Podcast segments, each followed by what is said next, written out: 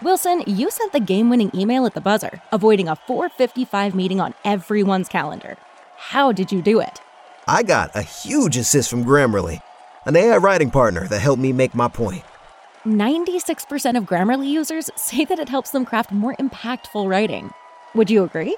Grammarly helped adjust my tone to navigate tough work conversations. And it works everywhere I write, so I can quickly communicate effectively. Your teammate used Grammarly to summarize an important document, making a three pointer. How did he do it? It only took one click. When everyone uses Grammarly, everything just makes sense. You made an incredible slam dunk to end the game. The meeting was canceled, and your team will go home champions. Go to grammarly.com slash podcast to download it for free. That's grammarly.com slash podcast. Easier said, done. Everybody in your crew identifies as either Big Mac Burger, McNuggets, or McCrispy Sandwich, but you're the filet fish Sandwich all day. That crispy fish, that savory tartar sauce, that melty cheese, that pillowy bun. Yeah, you get it every time. And if you love the filet of fish, right now you can catch two of the classics you love for just $6. Limited time only. Price and participation may vary. Cannot be combined with any other offer. Single item at regular price. Ba da ba ba ba. 2 2 pitch.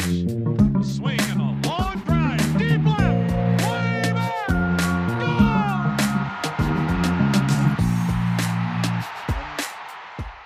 Hey, everybody. Welcome back to another Baseball America podcast. I'm Kyle Glaser. We're continuing our prospects series today with Joe Healy. Joe took care of the Washington National System for us this year in the Prospect Handbook. Joe, this is a system that looks very, very different than it did a year ago. The Nationals tore it all down at the trade deadline, traded away a lot of key veterans, including some guys who were key in leading the franchise to its first World Series championship in 2019. Uh, they reinvigorated the farm system with a lot of talent overall, what is your assessment of this farm system now? Because anytime you have a, a, rebuild like the Nationals had, again, it's a complete and total facelift. I mean, it's still probably not fair to call this a good system yet, right? But I'd say it's a system, especially with the retooling that they did at the trade deadline, some of their recent draft picks. It's certainly a system with some optimism, and there's a difference, right? I mean, there are some systems. I think a good example is a system that I that I worked on last year with the Colorado Rockies, where um, that's a system that wasn't very good. And, and there were some guys here and there that you could get excited about. I mean, obviously we've seen what Zach Nina's done in that system, but there wasn't a ton of like super, you know, super big bold face reasons for optimism there. You were still kind of just mired in it. And the Nationals, it feels a little bit different. Uh, they've obviously got some guys at the top of this list we'll talk about who are really, really exciting um, in the short term. In a case of a guy like Keibert Ruiz, a little more in the long term, a guy like Brady House, maybe somebody right in the middle of those two with Cade Cavalli, you know. And then if you, you get even further down, I feel like you've got a nice mix of guys who are uh, high floor guys who are close to debuting, some guys that are higher ceilings a little further away. So again, I don't want to get overheated about it. It's not yet a good system, but the moves they made, I think, have really started to turn the corner a little bit. So it's a situation where, look, if you're a Nationals fan, maybe you're feeling a little bit burned because, hey, it, it was like 15 minutes ago we were lifting the World Series trophy, or not, if you will, because they never really got a proper celebration. Let's be honest, because of COVID. But you know, 15 minutes ago we were just lifting this trophy, and, and now we're we're hitting the reset button, and all these players that, that we've loved are, are not here anymore, and that's kind of a tough thing to go through for a, a, uh, fans who are used to winning baseball. But the next core of, of players coming up to make this a winning team again is, is probably not as far away as with some other rebuilds we've seen in recent years. Yeah, I mean, with the Nationals, we have to keep in mind as we talk about all this, they were one of the best teams in the National League during the 2010s, of course, culminating in that dramatic World Series victory over the Astros, a team that just came back again and again and again, both in terms of the season and, and individual postseason games. And in order to build that team, they did have to trade away a lot of good young prospects for veterans that put them over the top. You talk about Lucas Giolito, you talk about Reynaldo Lopez, you talk about Jesus Luzardo, and you would make those trades again because, again, the whole point of this is to win the World Series. But in the course of doing so, this farm system was hollowed out a little bit, and then they graduate some guys to the big leagues as well. Juan Soto, Victor Robles, Trea Turner, that were starters in that World Series team. It's exactly what you want to do. But that did put them in a situation where going into last year in 2021, this was the worst farm system in baseball as ranked by the BA organization talent rankings. And it was very, very clear very, very quickly that that ranking was accurate Their affiliate at Low A Fredericksburg was historically bad. The affiliate at Double A Harrisburg actually was pretty awful as well. But in some cases, because Fredericksburg was so much worse, they got overlooked a little bit. Uh, talking to scouts who were watching the AAA Syracuse team, it was pretty consistent that there was just nothing there. Prospect talent wise, Carter Kieboom and Luis Garcia had graduated from prospect status. They were trying to get some things back on track. Really, the only affiliate that had talent that scouts were even a little bit excited about when the year started was high Wilmington. And even that was just limited really to a couple of pitchers. So there really just was not a lot of talent in this farm system at the start of last year. And the results bore that out. But at midseason, they hit the reset button, as we've talked about, and traded away Kyle Schwarber and Brad Hand. And then the very next day, the rebuild went into overdrive, trading away Max Scherzer and Trea Turner, Yan Gomes, Josh Harrison, Jon Lester, Daniel Hudson. And they brought back 11 prospects and a young big leaguer in Lane Thomas. And a lot of those prospects are in this Nationals top 30. A couple of these guys have graduated. Josiah Gray was a prospect when they acquired him. They immediately put him in the starting rotation. He graduated. But Keibert Ruiz is in this top 10. He came over as the headliner in the Scherzer Turner deal. Gerardo Carrillo's in this top 10. Uh, you go down into the top 30, you'll see Riley Adams, Aldo Ramirez, Mason Thompson a lot of the guys that they acquired immediately became some of their best prospects and did make this a, a better, more improved farm system. You hit on something I thought was interesting where you said this rebuild might not take as long as some other rebuilds. And when I did a study of rebuilds for Baseball America a couple of years ago in 2018, we found consistently with almost no exception, that anytime a team does a full blow it up type of rebuild, as the Nationals did, it takes four years from the time they trade away the final pieces until they're a playoff contender again. The Pirates sold off their final pieces 2008, 2009. Uh, the final trades were in 09. They were a playoff team in 2013. The Astros sold the final pieces away during their teardown in 2011. They were in the postseason 2015. The Braves and A's tore it all down after the 2014 season. They were back in the postseason 2018. The only real exception to this was the White Sox finished their teardown in 2017 with the trade of Jose Quintana. They were back in the postseason in 2020, but that was a shortened season, so we don't really know how the rest of it would have played out pretty consistently it takes four years. The Nationals, however, acquired a lot of guys in the upper minors or guys who are major league ready. We mentioned Josiah Gray immediately going into the majors, Keibert Ruiz, Riley Adams, Mason Thompson, Lane Thomas. A lot of guys were in the upper levels. In your discussions with the Nationals, what do they view the timeline as? Because I do feel like if there is a rebuild that could accelerate that four year timeline, it might be this Nationals rebuild just because of the guys they acquired and where they are in their respective careers. Yeah, I don't I don't think there's a lot of appetite, frankly. I think they, there's an understanding that I mean, they wouldn't have made the moves they made if there wasn't an understanding that hey, we need some sort of reset here, right? But um, I don't think there's a ton of appetite for this to be something that takes that four or five years. Is is my impression of it. Um, the question I would have is just you, you you're right. They've acquired a lot of guys at the upper minors, young big leaguers, and some of those guys look like they could be superstars. You know, Keibert Ruiz, for example. But then then you kind of have guys like Mason Thompson, and you have Riley Adams, and there are still questions about are those guys big time contributors on playoff teams, and that remains to be seen. We'll give them a chance to prove whether they are or not. But I'd say the goal is to kind of reboot this thing instead of uh, maybe reboot is a better word than reset in some ways where it's really just you know you can you can turn your laptop off or you can just hit restart right? And this feels like a little more like a restart. That's the hope anyway is a little more of a restart than a, than a turning it off and turning it back on again. And, and of course it helps when you have a guy like you know juan soto as a foundational piece right? Um, so that is maybe a little bit of a, a difference maker in there and in a way in which the nationals are, are a little bit better uh, set to, to do this. And so um, look, I mean, it's not that simple. They can't just say that and have that be the case. And, and to be clear, I don't think anyone's being that uh, open about it with the Nationals about what the timeline is there. But uh, but my uh, my impression is that look, they're, they're going to try to accelerate this thing, and they want to do it right, but they want to do it quick. Yeah, again, there is a big hole to climb out of. They went 65 and 97 last year. They were last place in the NL East behind the Marlins. So I think what we see a lot of times is when teams do a tear it all down rebuild, the reason it takes four years is because it takes that many drafts, it takes that many international signing periods, it takes that much time for talent to matriculate before you have enough talent to be a playoff contender when you're coming from a place like where the Nationals are right now, 65 and 97 last year.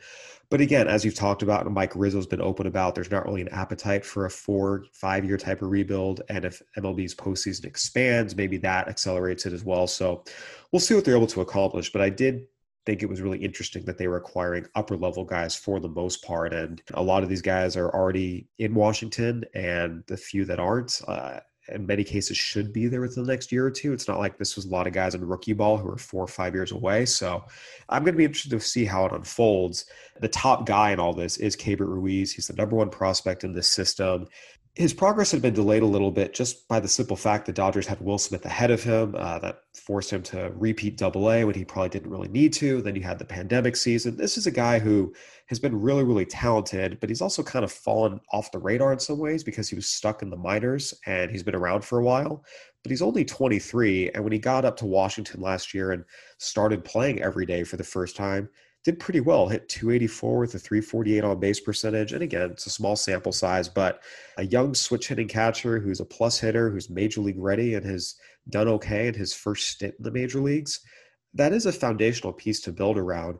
What do the Nationals expect from Keibert Ruiz moving forward? And ultimately, what made him the number one prospect in the system over someone like a Cade Cavalli, who we'll get to in a second? I mean, the biggest thing is that he is he is ready now more or less. You, you talked about it. I'd be interested. You would know this better than I, but it is a fairly small sample that we saw of him in the big leagues, but it was a successful sample. You know, if he can extrapolate that type of production out over the entirety of a season, he's in he's in really good shape. So the readiness now is, is a big part of it, and they, they see him as a centerpiece, like plain and plain and simple. It's a, you know, it's in a world where oftentimes you're having to make sacrifices with catcher, and you're having to you know decide whether or not this guy's a, a viable defensive catcher or if this really good defensive catcher is a viable hitter to start him every day. With Ruiz you don't have those types of sacrifices to make. I mean he is hit over defense at this point but he is a he's a long track record of hitting. He impacts the baseball more the last couple of years than he had before. That was a, a knock on him for a while is, is can he really impact the baseball? And defensively it's fringy arm and know, he's thrown out fewer than 20% of, of base stealers in the, the small sample that has been his time in the big leagues. But one of the consistent pieces of feedback that I got from from other evaluators on Ruiz is that I don't I, they didn't super love the defensive tools, but he just kind of made it work. And they weren't really quite sure exactly how to put their finger on that. There was a lot of like, you know, it's maybe it's intangibles, maybe it's you know, I, you know, maybe he's a sneaky athlete. And we're not giving him enough credit because his his measurables don't don't pop off from a defensive standpoint. But you know, when, when you're talking again, when you're talking about a catcher that you're not going to have to make sacrifices on to find him a spot in the lineup, I mean, that's that's a cornerstone piece, especially in, in today's game. I feel like Keibert Ruiz's season went under the radar last year. He hit 310, 377, 616 with 29 homers and 59 RBIs in 72 games in the minor leagues. And some people say, well, a lot of that was at Oklahoma City and AAA West, which is the former PCL. Oklahoma City is a pitcher's park. It's actually uh, strongly a pitcher's park. It does not play well for power. He really added a lot of power last year.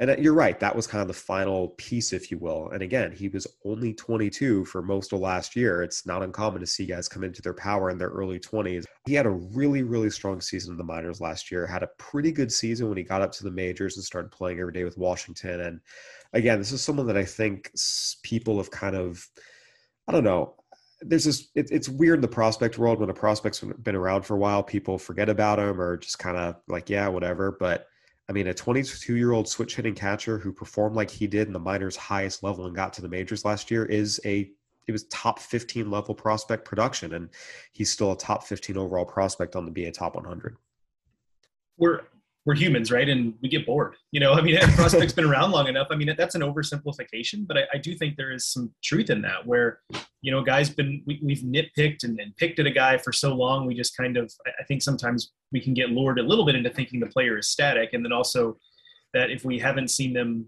you know, debut by a certain point or they don't meet some benchmarks that we have in our head, we, we kind of get bored with it. But, but something you said kind of at the beginning, I think is, is really stands true here is we know how good the Dodgers organization is and this is not a guy who moved up 10 spots in the in the rankings because he simply got into a weaker minor league organization. This was a guy who was a real dude in the Dodgers organization and is a real dude now. This is not a guy who ranks in the top 10 and was the 22nd ranked prospect for the Dodgers. There are examples in the system of guys who came over from the Dodgers who were probably not really high priority prospects for the Dodgers who are now um, in high priority spots for the Nationals. Ruiz is not one of them. He was going to be a dude no matter where he ended up. This is an example of the type of player the Nationals just did not have in their farm system last year. One guy that was in their farm system entering last year that there was a, lot of promise surrounding was Cade Cavalli. He was the first round pick in 2020 out of Oklahoma and really did some good things during instructional league. Obviously, the 2020 minor league season was canceled, but talking to scouts around instructs in Florida last year, his name kept coming up as, hey, this guy, it's real stuff. Uh, you know, he'd fallen a little bit in the draft just because he had a reputation for his stuff maybe not playing as well as you thought it would. Uh, hitters maybe getting a better look at his his stuff, making more contact than he would have expected, but he went out this year in his first full season, got all the way up to AAA, led the minor leagues in strikeouts, and frankly established himself as one of the top pitching prospects in baseball. How good can he be? Are the Nationals looking at a potential front of the rotation starter here? And, and how much discussion was there for him to be the number one prospect in this system? I'll answer the second part first, and that's I didn't have a lot of question here because I'm always going to be a little bit timid on you know an arm that we just don't have that much track record on because even at oklahoma by the way i mean he didn't pitch a ton. He was a two-way player. I mean he did as a freshman he didn't do a ton of either. He was kind of slow to come along and then his his breakout year was going to be 2020 and the season got canceled. So you know he gets into the nationals organization and of course now he's coming into an organization in 2020 we know how that went. So as good as 2021 was you're still kind of have that little ounce of I don't want to say doubt, but just an ounce of okay, let's let's see him kind of prove it year over year, right? So that was a deciding factor to me. But I will say that I did have several people, um, you know, in conversations and even internally at BA because we talk about such things, and they kind of ask, "Are we sure? Are we sure that it's Ruiz, not Cavalli?" And I was I was pretty steadfast in that, and, and no one really pushed back too hard on that, which was my clue that I think I was I was right there, or at least I was thinking about it correctly. Whether or not I'm right, we'll we'll have to see. Um, but you know, with Cavalli, it was um, everything the Nationals could have wanted in that that full debut. I mean, it was you know missing bats, and it's it's not just pure stuff either. I mean, that's obviously it's kind of stuff over polish at this point. But especially when you're talking about you know fastball that can get up to 100 miles an hour but it's you know it's two distinct breaking balls. It's it's a curveball and a slider that, and this is kind of where some of the nuance comes in, right? Is that he knows to use the slider as kind of a cutter, and he understands this this cutter is not to miss bats. This cutter is to get off the barrel. You know, he's got a changeup, you know, that has good eh, evaluators I talked to aren't super enthused with it, but they said it has enough sink that if he can kind of polish that off a little bit, like it's a, it's a pretty good pitch, and then he can mix in a sinker as well. So it's a pretty varied repertoire. So when you combine that with the stuff, like it's just, I think to answer your first question now, like I think it's it's it's true ace potential. And sometimes it's easy to say that.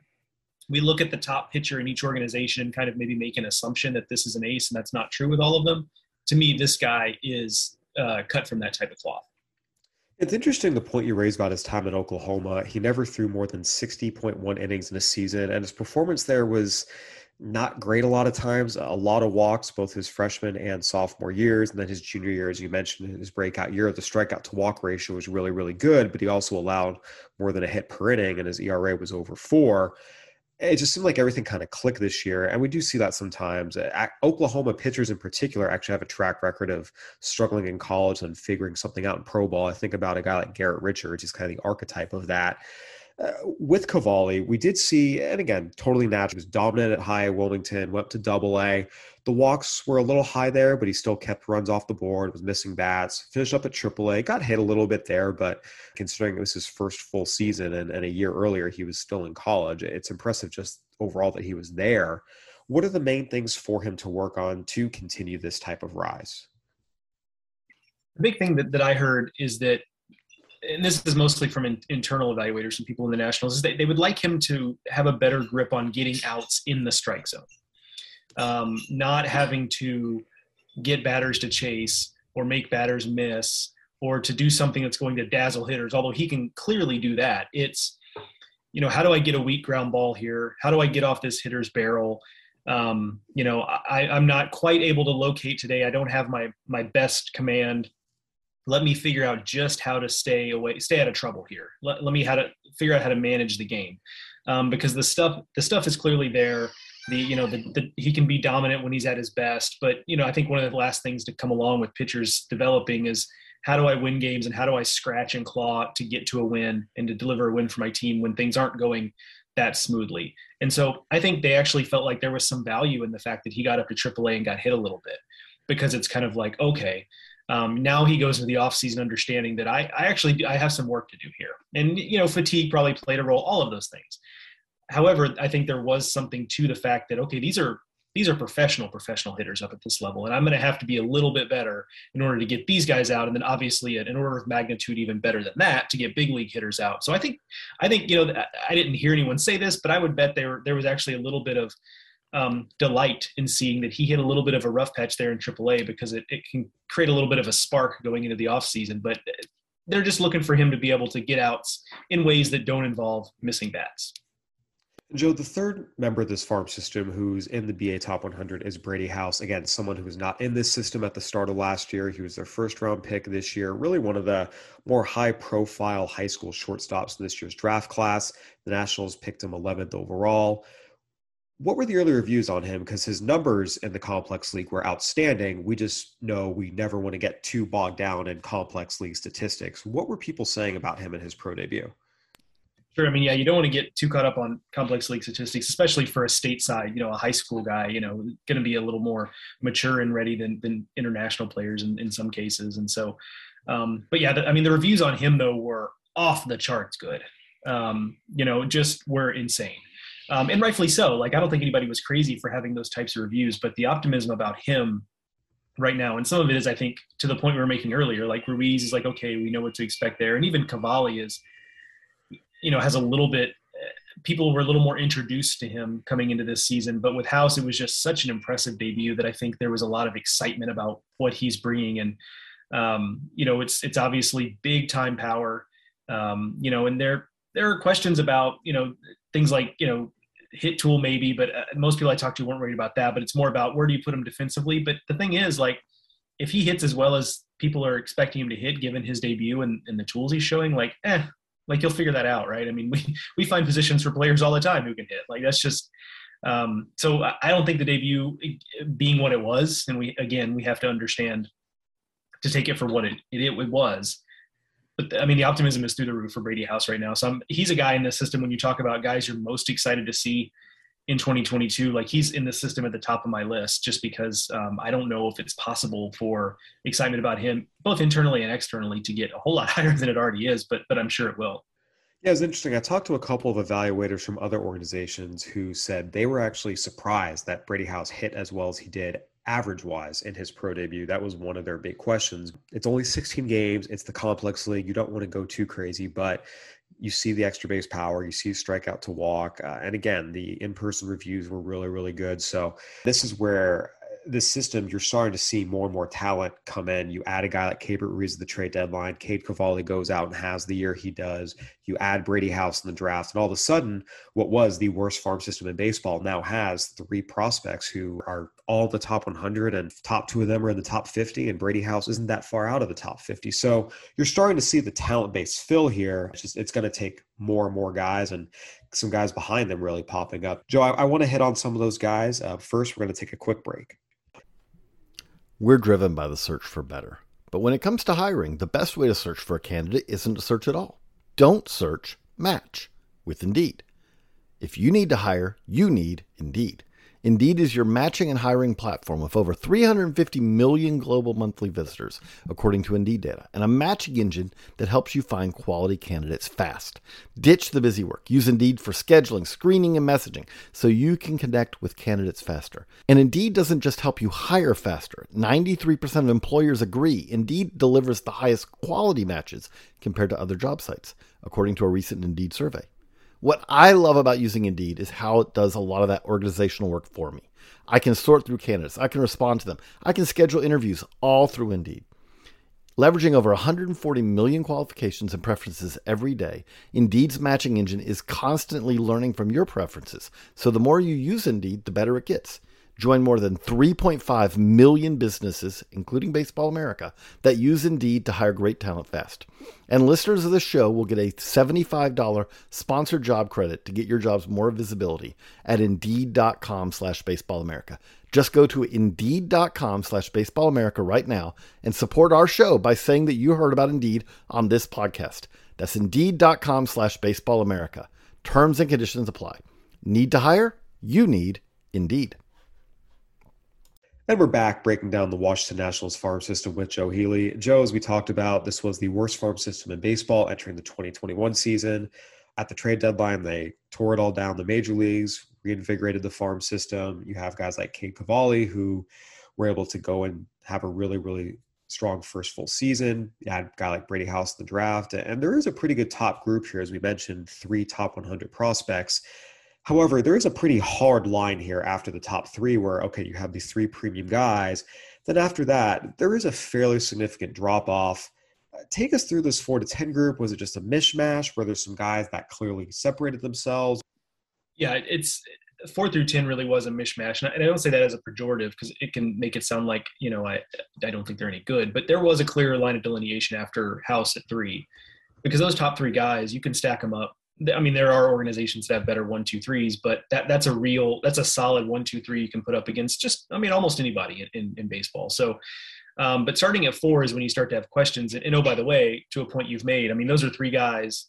If you include Cavalli, who who didn't really get to play in 2020, those are three guys that had zero track record in the organization, and two of them weren't in the organization at all going into last season. So that tells you how much of a jump they've made just in that one year. I think that's a, the great way to kind of encapsulate it. But you know, when you start at four with Yasel Antuna, you start to really have serious questions about each player on the on the list, right? So you've got, you know, Antuna who really up and down at the plate, defensive questions.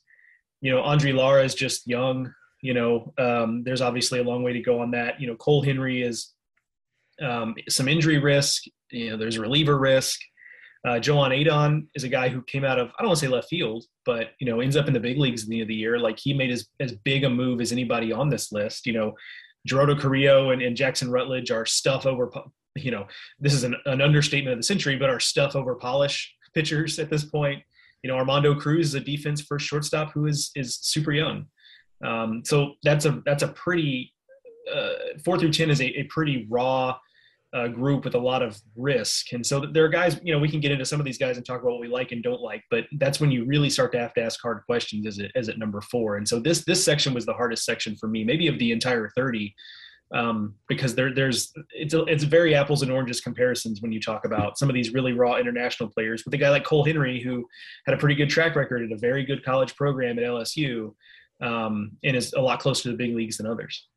Yeah, I want to start with Yasel Antuna. Nationals gave him $3.85 million in the 2016 international signing class. He was a Herald International signee, just sidetracked by injuries pretty much from the get go. He finally got into his first full season in 2021, went up to high Wilmington, and did not perform great at the plate uh, or in the field, especially. I committed 36 errors in 96 games at shortstop, and after the season, the Nationals moved him to the outfield. So that's going to add more pressure to the bat a year after he hit 227 with a 307 on base and a 385 slugging percentage. What can the Nationals reasonably expect here? He's only 21, but at the same time, between the injury track record, the lack of performance track record, the position move now, it's going to put even more pressure on the bat. What made him number four? I think there there was a a feeling that what they saw in 2021 from Antuna, even though the numbers don't totally show it, was a little bit of a a a bounce back, from injuries, et cetera, but also kind of a reset of, of maybe not expectations is the right word, but uh, let me put it this way. Let me back up. You mentioned the defensive questions and moving him to the outfield. I think that they feel like that maybe can unlock something for him because the, the defense was not good on the infield. It was a big question. And it wasn't just that the, the tools are maybe lacking and he gets the job done. He, I mean, he was making errors and there's a difference there. Um, so to have that off his back, I think um, is helpful and can be really helpful for a player. And they're optimistic that that can be a game changer for him.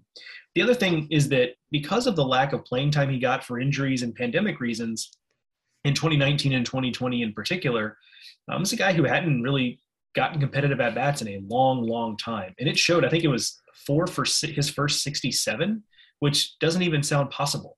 You know, like I know this isn't exactly true, but I feel like I could step up to the plate and maybe go four for 67, you know, like just a dribbler that I run out or something, you know. Um, so just horrifically bad, bad luck early in the season, but he hit 315 over a two month stretch and kind of in the middle of the season and seemed to figure some things out. And then, of course, there's kind of the ebb and flow of, okay, then people start to figure you out again. And, and maybe, you know, he didn't keep that standard up but they liked what they saw in terms of okay once he kind of got going and got his feet under him the bat started to come around. Um, i think there is maybe some luster off of his star at this point. Um, but I, I, do think there is confidence that the bat is going to be enough to where he can be on a be a contributor on a, on a, a big league roster whether he's um, whether there's any star power there or not however you want to define that. I think there's less certainty about that but but they like what they saw in terms of he's healthy he hit the ball once he really got going, and now that he's in the outfield, it feels like maybe he's he's found a little something and feels a little more comfortable.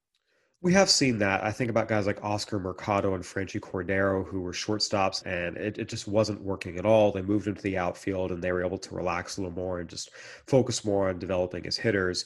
I will say for Antuna, and you were close, he was four for 70 to start the season from opening day through June 1st, almost a full month. But he actually bounced back a little bit, as you mentioned. Once he got into July, over the final two and a half months of the season, he hit 272, 350, 436 with 21 doubles, seven homers, and 65 games. So almost an extra base hit every other game. So uh, there definitely was some improvement at the end of the season. And I'm really curious to see if, hey, maybe he can follow that Oscar Mercado, Franchy Cordero path and moving off of shortstop does free him up a little bit. And again, Mercado and Cordero, they've been more up down guys, but they got to the major leagues. They've had moments, they've had flashes where they've helped a big league team. And at this point, I think that that would constitute a win for Yasel Antuna.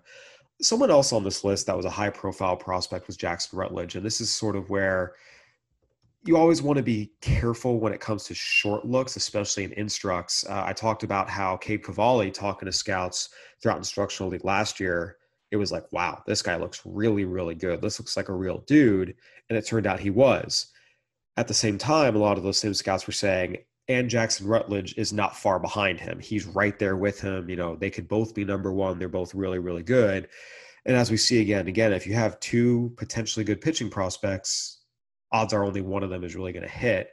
Rutledge had a very, very difficult season in 2021. In some ways, the polar opposite of Cavalli's. I was stuck in the lower levels, dealt with injuries, had a 7.68 ERA in the lower levels in the minors, gave up more than a hit per inning, five walks per nine. Just not a good season at all. What are the reviews on Jackson Rutledge right now? What did people see, and, and what's the next step moving forward? Yeah, it was. I don't mean to be dramatic about it, but it, I think it was just a lost year for Jackson Rutledge, and those happen. Um, and you know, I got I, there, there were some folks I talked to about him. Like I felt like they were a little bit hesitant to say anything because it's like the thing your mom said growing up, where if you don't have anything nice to say, that you don't want to say anything at all. Because I think there was just a lot of negativity about how his 2021 went.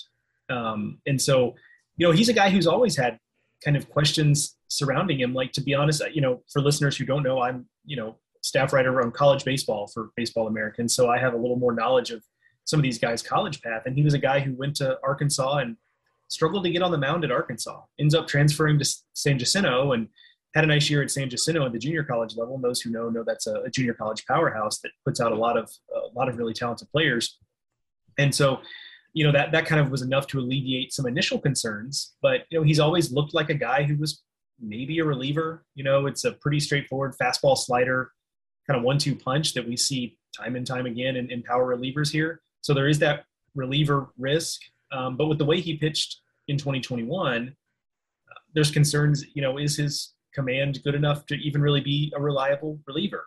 You know, and some injuries are part of that. Like I, I want to be clear about that too. Like I don't just want to suggest it's all just a step back from a performance standpoint. There were some some various injury concerns in there um, but but that's also a thing, right? I mean, if, if a guy starts to have a, the label of being a little bit injury prone, that's something else that we we have to consider. The biggest thing for him going into 2022 is he just needs needs to be healthy, needs to get back on the mound, needs to get more innings under his belt. I think, you know, obviously for uh, internally for the Nationals, it gives them an opportunity to, to better figure out what he is. But for him, I think it's just an opportunity for him to get back on the mound and, and get a little confidence back, get a little mojo back, and get moving back in the right direction because 2021 was really nothing but a backslide for him. For a guy, you're right. I mean, I, I got some similar feedback in this process of there was a time when Rutledge looked like a you know, 1A if you were going to call Cavalli a one in terms of the pitching pecking order in this system. And, you know, frankly, I think there was an argument to move him based on some of the, the conversations I had. There was a temptation I had to move him out of the top 10. But then when you looked at it against like the stuff is just the stuff is just too good and, and the good has been good enough to where I don't I don't want to really want to bail. But there was just not not a good feeling about what Rutledge did um, this past season. I will say to finish it on a little bit of a positive note, I did see him in the Arizona Fall League come out with a relief appearance where you saw it. You saw the fastball slider combination working. You saw him throwing the ball enough in the strike zone to be effective. Uh, there were a couple of sequences where he was just dominant. Now, he couldn't hold it. It wasn't like he was doing it inning after inning, but you saw it in, in a one inning spurt, a two inning spurt, you know, an at bat here, an at bat there. So I actually came out of seeing him in the fall league feeling a little more bullish because again, throughout the year I got the same feedback you did, just kind of all bad, just to be frank about it. But seeing him for myself in the fall league, I see it. I kind of get why there's still a little bit of optimism and, why you'd hold on to it. Like a lot of people out there, I, I'm skeptical he'll be able to hold it for more than two or three innings, and thus he's probably better suited as a reliever. But you know, even if he's a, a hard throwing reliever who pitches in the seventh or eighth inning, there's still a lot of value there. A lot of teams need good setup men. And I do think that is still potentially in the cards here if he stays healthy and irons out a few things. Yeah, I think that's right. I mean, um, and I, you know, I commend the Nationals. I really do for continuing to, to, try to start him and give him that opportunity because I've always felt, and I'm no expert on this, you would know far better than I, but I've always felt like um, we we as an industry, but also I think even in, within within baseball, there is a little bit of a tendency to pull the ripcord on guys a little early and, and start to make a determination on that stuff. When when really, sure, are there some finer points of transitioning from starting to relieving that have to be ironed out? Absolutely. I don't I don't want to oversimplify it, but you can always move a guy to the bullpen. Um, so giving them an opportunity to start and prove that they prove that they can't, don't just assume they can't. So I commend them a little bit on that with Rutledge because and there are a lot of people who are screaming it from the mountaintops that he's just a reliever. Let's just move on. Um, and so I commend them for kind of continuing that experiment, for lack of a better way of putting it, because the stuff is good enough that I, I, feel pretty confident if you you could put Jack, Jackson Rutledge in a big league bullpen at any point in the next couple of years, and maybe it'll be a little bit rough at times, but he could he could get some outs if he can iron some things out. I don't have a lot of doubt there. He's he's similar to a guy in just in front of him on this list in Gerardo Carrillo, where you know, it's electric stuff. Maybe the best. There's an argument with him and Rutledge and Cavalli of the best fastball in the system, but again, it's um, you know the command is is a real struggle. So Nationals have a couple of those guys. They're still trying to kind of figure out exactly exactly what they are. So for both of those guys, 2022 feels big in terms of really getting a definition and a full view of what they are. Yeah, and again, there's no question you continue to start Rutledge and Carrillo for that matter in the minor leagues and see if they can figure some things out. Just given their command struggles, given their consistency struggles, I saw a lot of Carrillo in the Dodgers system. It's hard to see them throwing strikes consistently enough to get through a lineup multiple times every fifth day over the course of a long season. But you never know. And these are young pitchers, and, and you certainly give them a chance. And like you said, you don't want to pull a ripcord yet. And if nothing else, keep them starting the minors just to see if they can work through some things, have more innings and opportunities to do so. These are guys who throw very, very hard, and you can see them ending up helping the big league club, which I think if you look at the Nationals numbers, eight, nine prospects last year, you, you wouldn't have really said that. Joe, given that this is a system now that, as we talked about, has you know three studs at the top, and, and even though there's not a lot of depth in the sense of guys you say, oh, this guy has a chance to be an impact player. You talked about Antuna, we've talked about Rutledge, you talked about Carrillo. You can carve out a path for them to the major leagues in some form or fashion. Joan Adon's already there. Even in systems that are in the bottom third of baseball, there's always guys who surprise you outside of a top 10. And a lot of cases, even in the back half of a system, the 15 to 30 range, Who are some of the guys in the national system that are, worth keeping an eye on? Whether it's a guy they acquired in a trade this past year, whether it's someone who's already in the system and really started to show some things last year. Who are some guys to keep an eye on? Yeah, I'll kind of uh, fire through a few of them here. I, I, think one is we talked about him a little bit earlier is Riley Adams.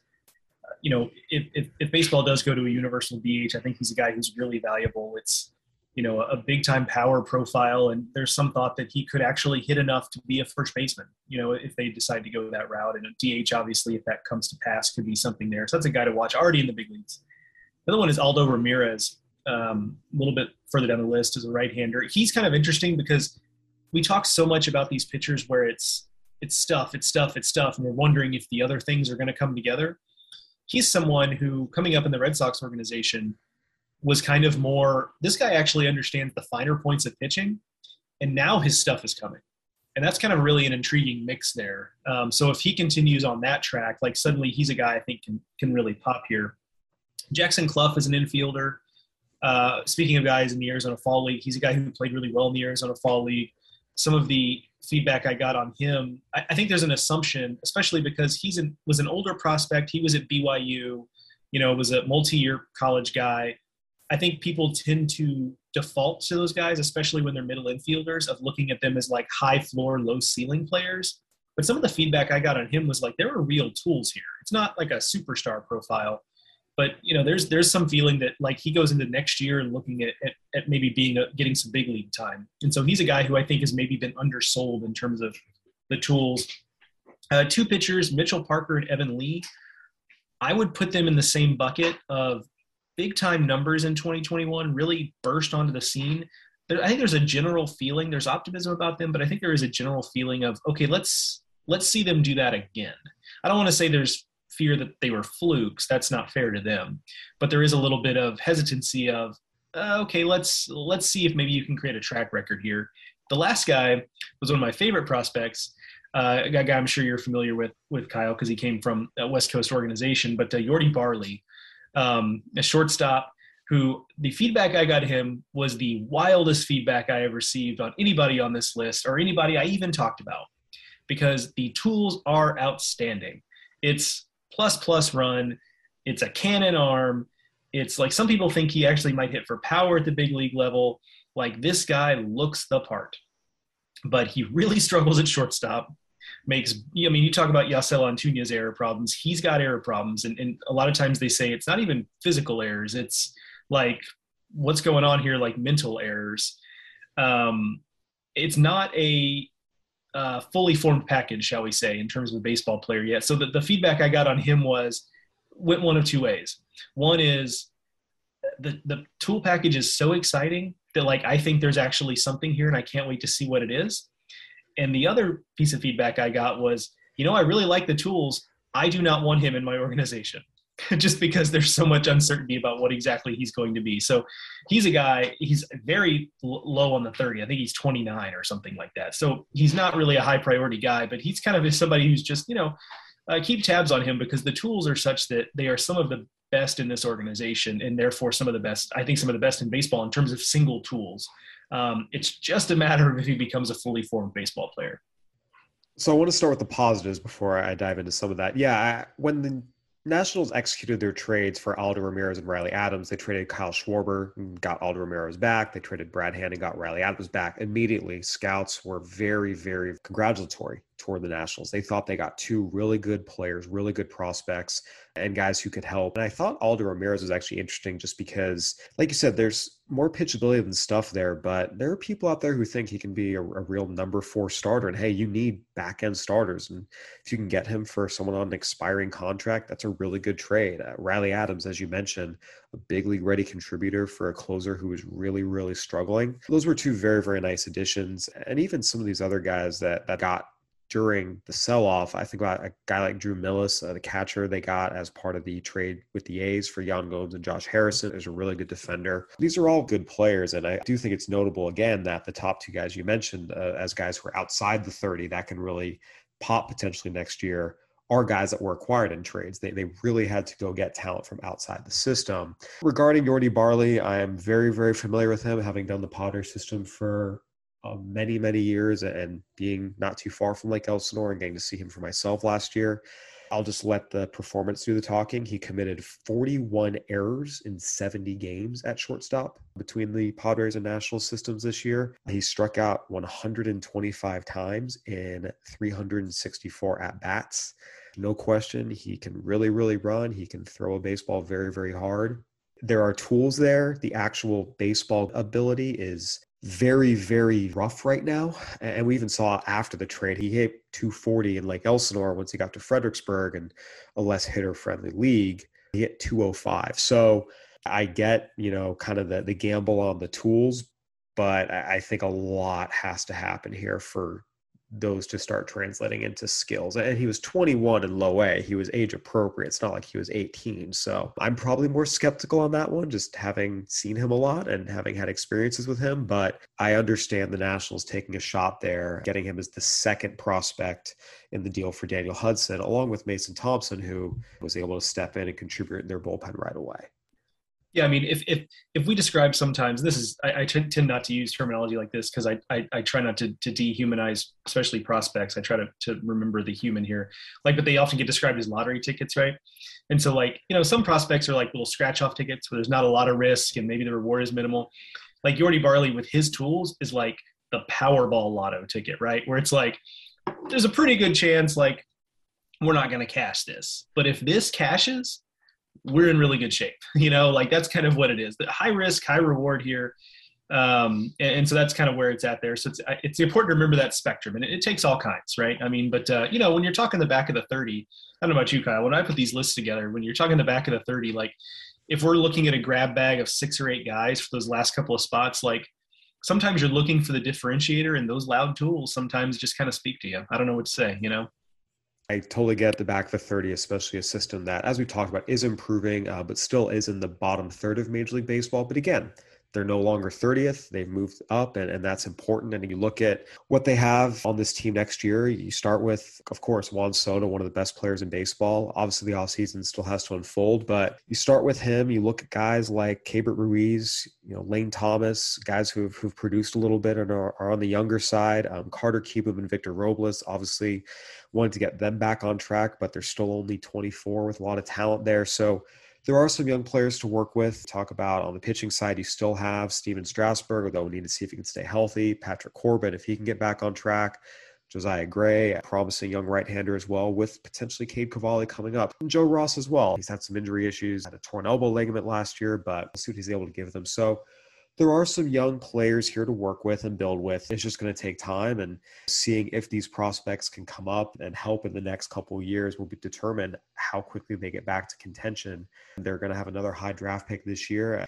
This farm system is only going to get better, and the Nationals have essentially executed a rebuild once. They had not a lot when Mike Rizzo and co took over toward uh, the end of the 2000s and turned them into one of the best National League teams of the 2010s and, and, capped it with the first World Series championship in franchise history. So this is a group that has a track record of executing rebuilds successfully. The draft record in the middle of this decade wasn't great, but recently maybe there's some signs it's getting better. So we'll, see what happens. There's a lot up in the air with the Nationals. Uh, again, for me, I think they're going to be a fascinating test case of is it possible to go from a tear it all down rebuild back to the postseason in under four years? Um, history says no, but I think if there's one rebuild that could do it, it's this one. And I'm just going to be fascinated to watch it all unfold.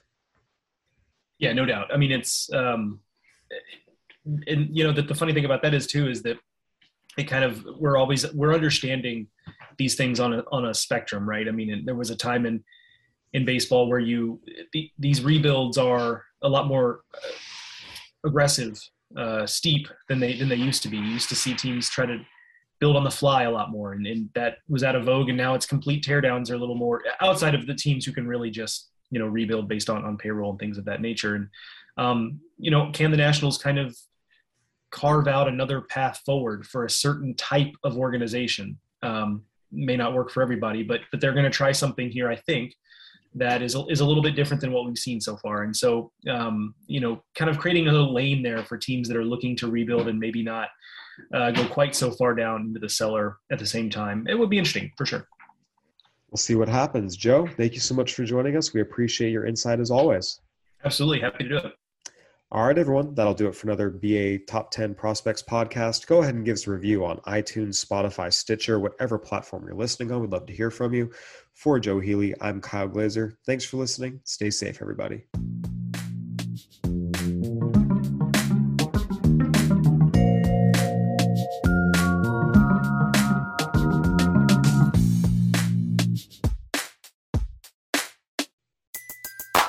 Everybody in your crew identifies as either Big Mac Burger, McNuggets, or McCrispy Sandwich. But you're the filet fish Sandwich all day. That crispy fish, that savory tartar sauce, that melty cheese, that pillowy bun. Yeah, you get it. Every time. And if you love the filet of fish, right now you can catch two of the classics you love for just $6. Limited time only. Price and participation may vary. Cannot be combined with any other offer. Single item at regular price. Ba da ba ba ba.